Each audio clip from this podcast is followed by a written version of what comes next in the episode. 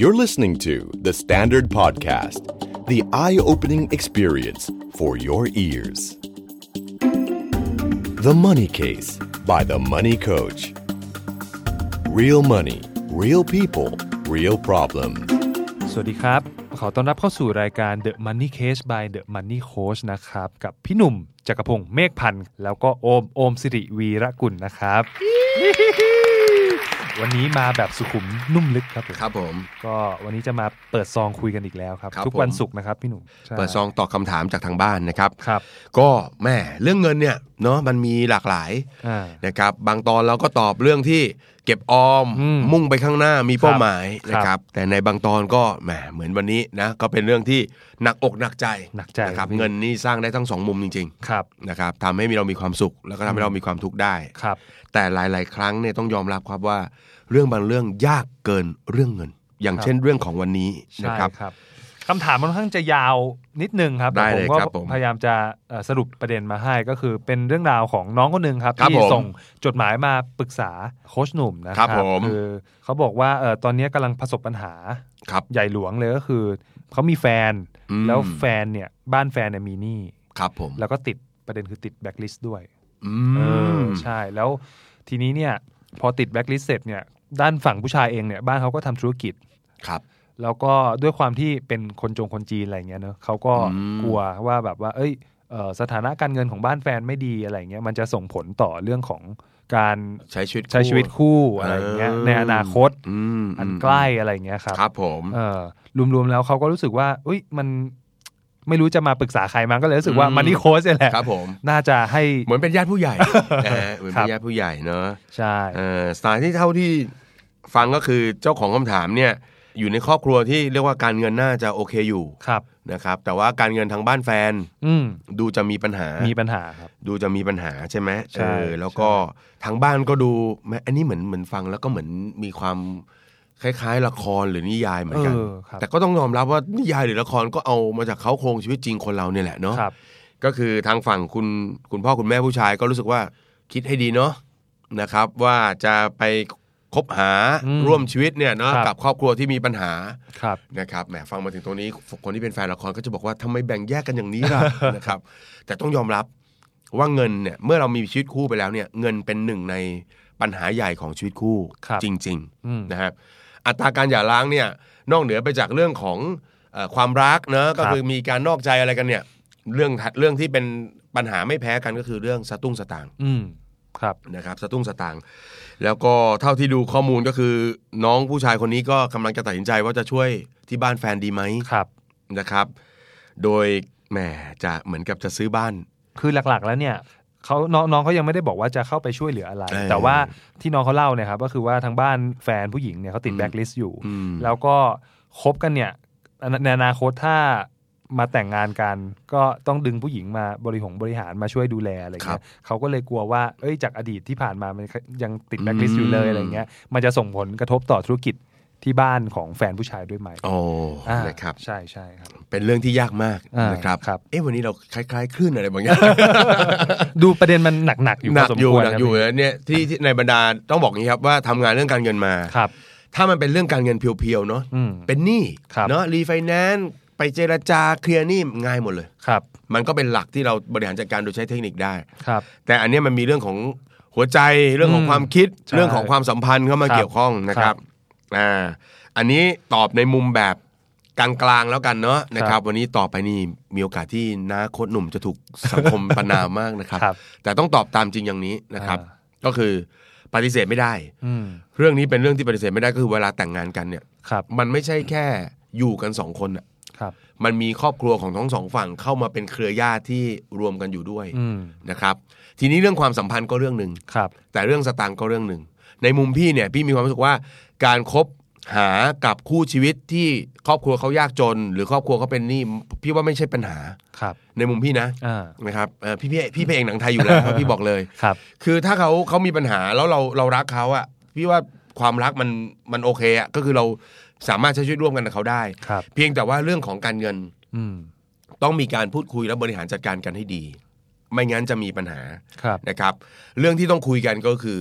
แน่นอนแหละ เมื่อถ้าสองคนนี้ในอนาคต มาอยู่ใช้ชีวิตร่วมกันก็ดี หรือแม้ในปัจจุบันเองก็ดี ครับ ถ้าจะต้องหยิบยื่นความช่วยเหลืออะไรนะครับเอ่อต้องพิจารณาให้มันพอเหมาะพอสม อืม นะครับ แล้วก็ไม่ได้ช่วยแบบไม่ลืมหูลืมตา จนบางทีเนี่ยพาสถานะการเงินของตัวเองเนี่ยไปมีปัญหาไปด้วย อืม นะครับ อย่างกรณีนี้เนี่ยคุณพ่อคุณแม่ของฝั่งผู้หญิงเนี่ย ครับ อาจจะมีปัญหาเรื่อง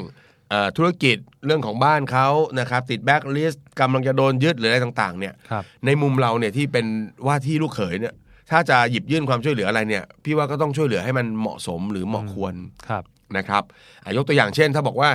บ้านสมมติว่ามีบ้านหลังหนึ่งเขามีปัญหาเขาอยากจะเก็บบ้านหลังนี้ไว้ แต่ ครับกำลังจะโดนยึด อ่า ถ้าเกิดว่าว่าที่ลูกเขยจะไปซื้อช่วยหน่อยได้ไหม อ่า อะไรอย่างเงี้ยแล้วก็เป็นบ้านที่อยู่อาศัยกันในอนาคตไปเลย ครับ นะครับ ถ้าเรามีกำลังเราบริหารจัดการได้ ครับ การกระทำตัดสินใจเราอะไรของเราเนี่ยมันไม่กระทบกับชีวิตเรา อืม แล้วมันจะนำมาซึ่งปัญหาลากให้สองฝั่งมามีปัญหากันในอนาคตเนี่ยก็ตัดสินใจทำได้ไม่มีปัญหา แต่ต้องประเมินและระวังให้ดีๆนะครับ เพราะฉะนั้นเรารักเขาเราอยากช่วยเขาต้องประเมิน อืม แต่ไอ้ประเภทแบบว่า กู้เงินมาให้ช่วยให้เขา โอ้โห เอาไปสนับสนุนกิจการต่ออะไรเงี้ย อันเนี้ยเดี๋ยวมันจะลามไปในอนาคตก็คือ ถ้าคุณต้องทุ่มเททุ่มทุนขนาดนั้นเนี่ย เดี๋ยวพ่อแม่คุณอ่ะ อืม ก็ต้องรู้สึกมีปัญหาว่าอะไรเนี่ย อืม พาลูกฉันมามีปัญหา ครับ ซึ่งถ้าสฝั่งฉันเนี่ยด้วยกำลังการเงินเนี่ยพอไหว ถ้าเธอมีปัญหาเดี๋ยวลูกฉันมีปัญหาฉันก็ต้องเข้ามาช่วย อืม ถูกไหมฮะ มันก็จะเกี่ยวเนื่องเกี่ยวโยง อ่า เพราะฉะนั้นความรักก็ไม่ว่ากันก็รักกัน ครับ แต่เรื่องเงินต้องมีความชัดเจนในทุกลึกทุกมิติทุกมุม อืม ถ้าจะช่วยตรงนี้ช่วยแล้วเป็นภาระผูกพันไหม ครับ ถ้าช่วยแล้วเป็นภาระผูกพันเราเอาอยู่หรือเปล่า อืม อย่าเอาความรักบางตามาก ต้องตอบตรงๆว่าเราเอาอยู่หรือเปล่า ถ้าเราเอาไม่อยู่เราช่วยเขาไม่ได้ มันเป็นสภาวะการเงินที่เขามีปัญหา ครับ ถ้าจะต้องถูกยึดถูกอะไรไป มันก็ต้องยอมตามนั้น อืม เราอย่าแบบโอ้โห เครดิตดีไปกู้ อ่ามั มันอันนั้นไม่ใช่ อืม คุณอยู่คุณอันนี้ถ้าเกิดคุณทำอย่างนั้นคุณข้ามเส้นเกินไปเหมือนกัน ครับ แล้วตรงเนี้ยก็ต้องสื่อสารให้กับแฟนเข้าใจเหมือนกัน เพราะบางทีก็สุภาพสตรีจริงๆไม่ต้องสุภาพสตรีนะครับ แฟนเราไม่ว่าจะเป็นเนาะเราเป็นผู้ชายเขาเป็นผู้หญิง เราเป็นผู้หญิงเขาเป็นผู้ชาย ถ้าเป็นฝั่งเอ่อฝั่งที่กำลังมีปัญหาอยู่เนี่ย ก็คิดไม่เหมือนกันอีก บางคนก็เข้าใจว่าเออแฟนไม่ช่วยก็เข้าใจได้ เพราะ อ่า ว่า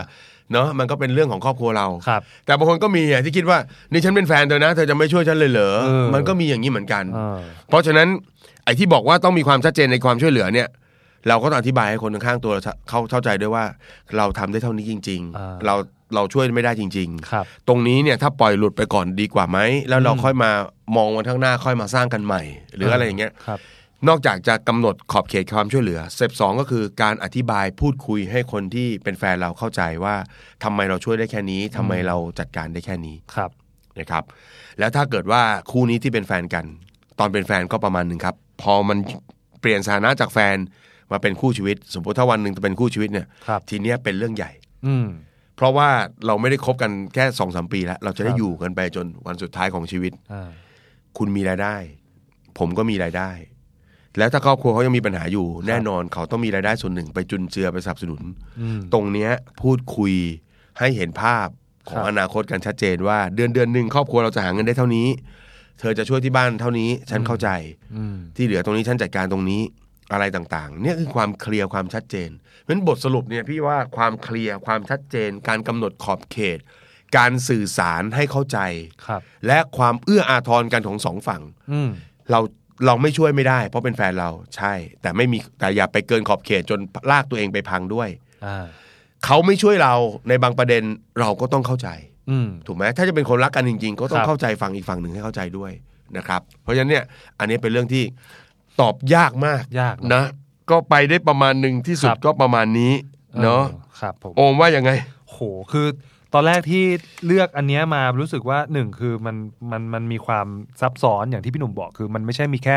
เส้นเรื่องเงินเรื่องเดียว อืม มันมีเรื่องความรัก ความสัมพันธ์ ครอบครัวเข้ามาพัวพันอะไรอย่างเงี้ย อืม เออ แต่ว่าก็พยายามนั่งคิดหาคำตอบอยู่นะ แต่ว่าเราก็รู้สึกว่าเอ้ยเราก็ไม่ค่อยมีประสบการณ์ทางด้านนี้อะไรเงี้ยแล้วก็เห็นด้วยกับพี่หนุ่มคือเรื่องของมุมในเรื่องการสื่อสารอะ ม พอปัญหาแบบเนี้ยมันมีเส้นหลายเส้นมาทับมาซ้อนอะความชัดเจนในการพูดเคลียร์คัดไปเลยว่า ขอบเขตที่เราจะเข้าไปช่วยได้เนี่ยคือจุดตรงไหนบ้าง อืม อะไรเงี้ยให้อีกฝ่ายหนึ่งเข้าใจไปเลย อืม น่าจะเป็นจุดที่ น่าจะช่วยประคับประคองอย่างน้อยก็เรื่องของความสัมพันธ์ ความเข้าใจ ใช่ ด้วยกันได้ ใช่ ส่วนเรื่องเงินนี่เดี๋ยว อาจจะต้องค่อยๆ ไปแก้ทีละเปลอก อืมอืม เออ มนะครับ ค จ รับ ริงๆสถานการณ์แบบนี้นะครับ ไม่ว่าจะเป็นคนรักกัน ครับ พ่อแม่ เออ พ่อลูก ครับ พี่น้อง อืม พี่ว่ามันก็มีความใกล้เคียงกันอยู่อย่างหนึ่งคือ ถ้าเป็นไปได้อะ ครับ การเงินมันก็เป็นเรื่องของส่วนบุคคลเหมือนกัน อืม พี่น้องกันวันหนึ่งแต่ละคนก็ต้องมีครอบครัวของตัวเองที่ต้องดูแล ครับ ถูกไหมฮะหรือพ่อลูกก็ต้องเข้าใจกันว่าวันหนึ่งลูกก็ต้องไปสร้างครอบครัวของเขา ครับ พ่อแม่ก็ต้องดูแลตัวเองนะครับ ใช่ ประกอบกันไปช่วยเหลือตัวเองได้ด้วยส่วนหนึ่ง ครับ เพราะฉะนั้นถ้าใครฝั่งใดฝั่งหนึ่งมีปัญหาเนี่ยมุมคิดของพี่ที่พี่คิดว่า มันน่าจะเป็นประโยชน์มากอันหนึ่งก็คือว่าพยายามเลือกยื่นมือก่อนที่จะยื่นเงิน อ่า นะครับ ครับ เอ่อติดปัญหาตรงไหนอ่ะสมมุติว่าครอบครัวการเงินของครอบเอ่อการเงินของครอบครัวเขามีปัญหา ครับ เราอาจจะหาที่ปรึกษาทางด้านกฎหมาย ทางด้าน อ่า การเงินนะครับ เห็นก็บอกพวกมันนี่โค้ดเลยก็พอใช้ ได้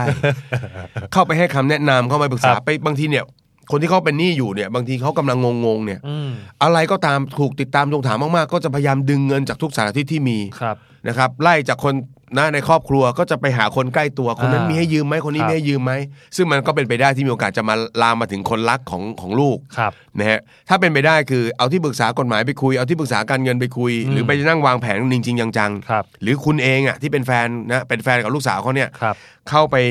นะช่วยดูช่วยอะไรต่างๆ บอก อืม แฟนว่าเข้าไปดูกันหน่อยไหม ครับ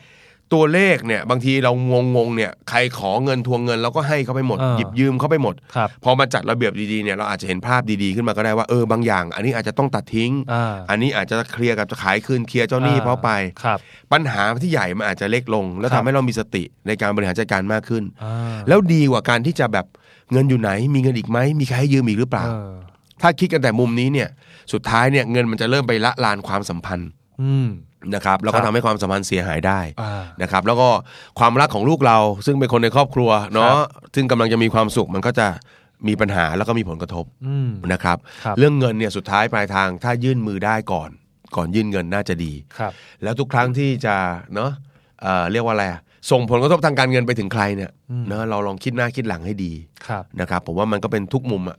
ทุกคนไม่ว่าคนก่อหรือคนได้รับ ครับ ใครถูกส่งเรื่องเงินมาเนี่ยสะเทือนความรู้สึกกันหมดเลย อืม นะครับ เพราะฉะนั้นก็นะฮะจำกัดความช่วยเหลือสื่อสารให้ดี ครับ นะครับ แล้วก็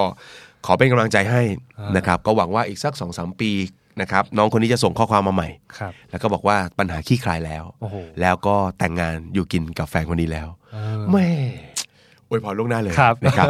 เฝ้ารอนะ เฝ้ารอ เฝ้ารอ ครับผม นะครับ ก็เป็นกำลังใจให้นะครับ ครับ เรื่องเงินนะครับ มันทำร้ายชีวิตเราได้ประมาณหนึ่ง อืม นะครับ แต่สำคัญที่สุดก็คือ ความรักความเอื้ออาทอนกันของคนในครอบครัว ครับ ก็จะช่วยกันทำให้เราผ่านพ้นวิกฤตปัญหาทางด้านการเงินไปได้ อืม เป็นกำลังใจให้กับทุกคนที่มีปัญหาทางการเงินนะครับ ครับผม ขอได้ความขอบคุณจากรายการ The Money Case by The Money Coach โอ้โห นะครับสำหรับวันนี้ลาไปก่อน สวัสดีครับ สวัสดีครับ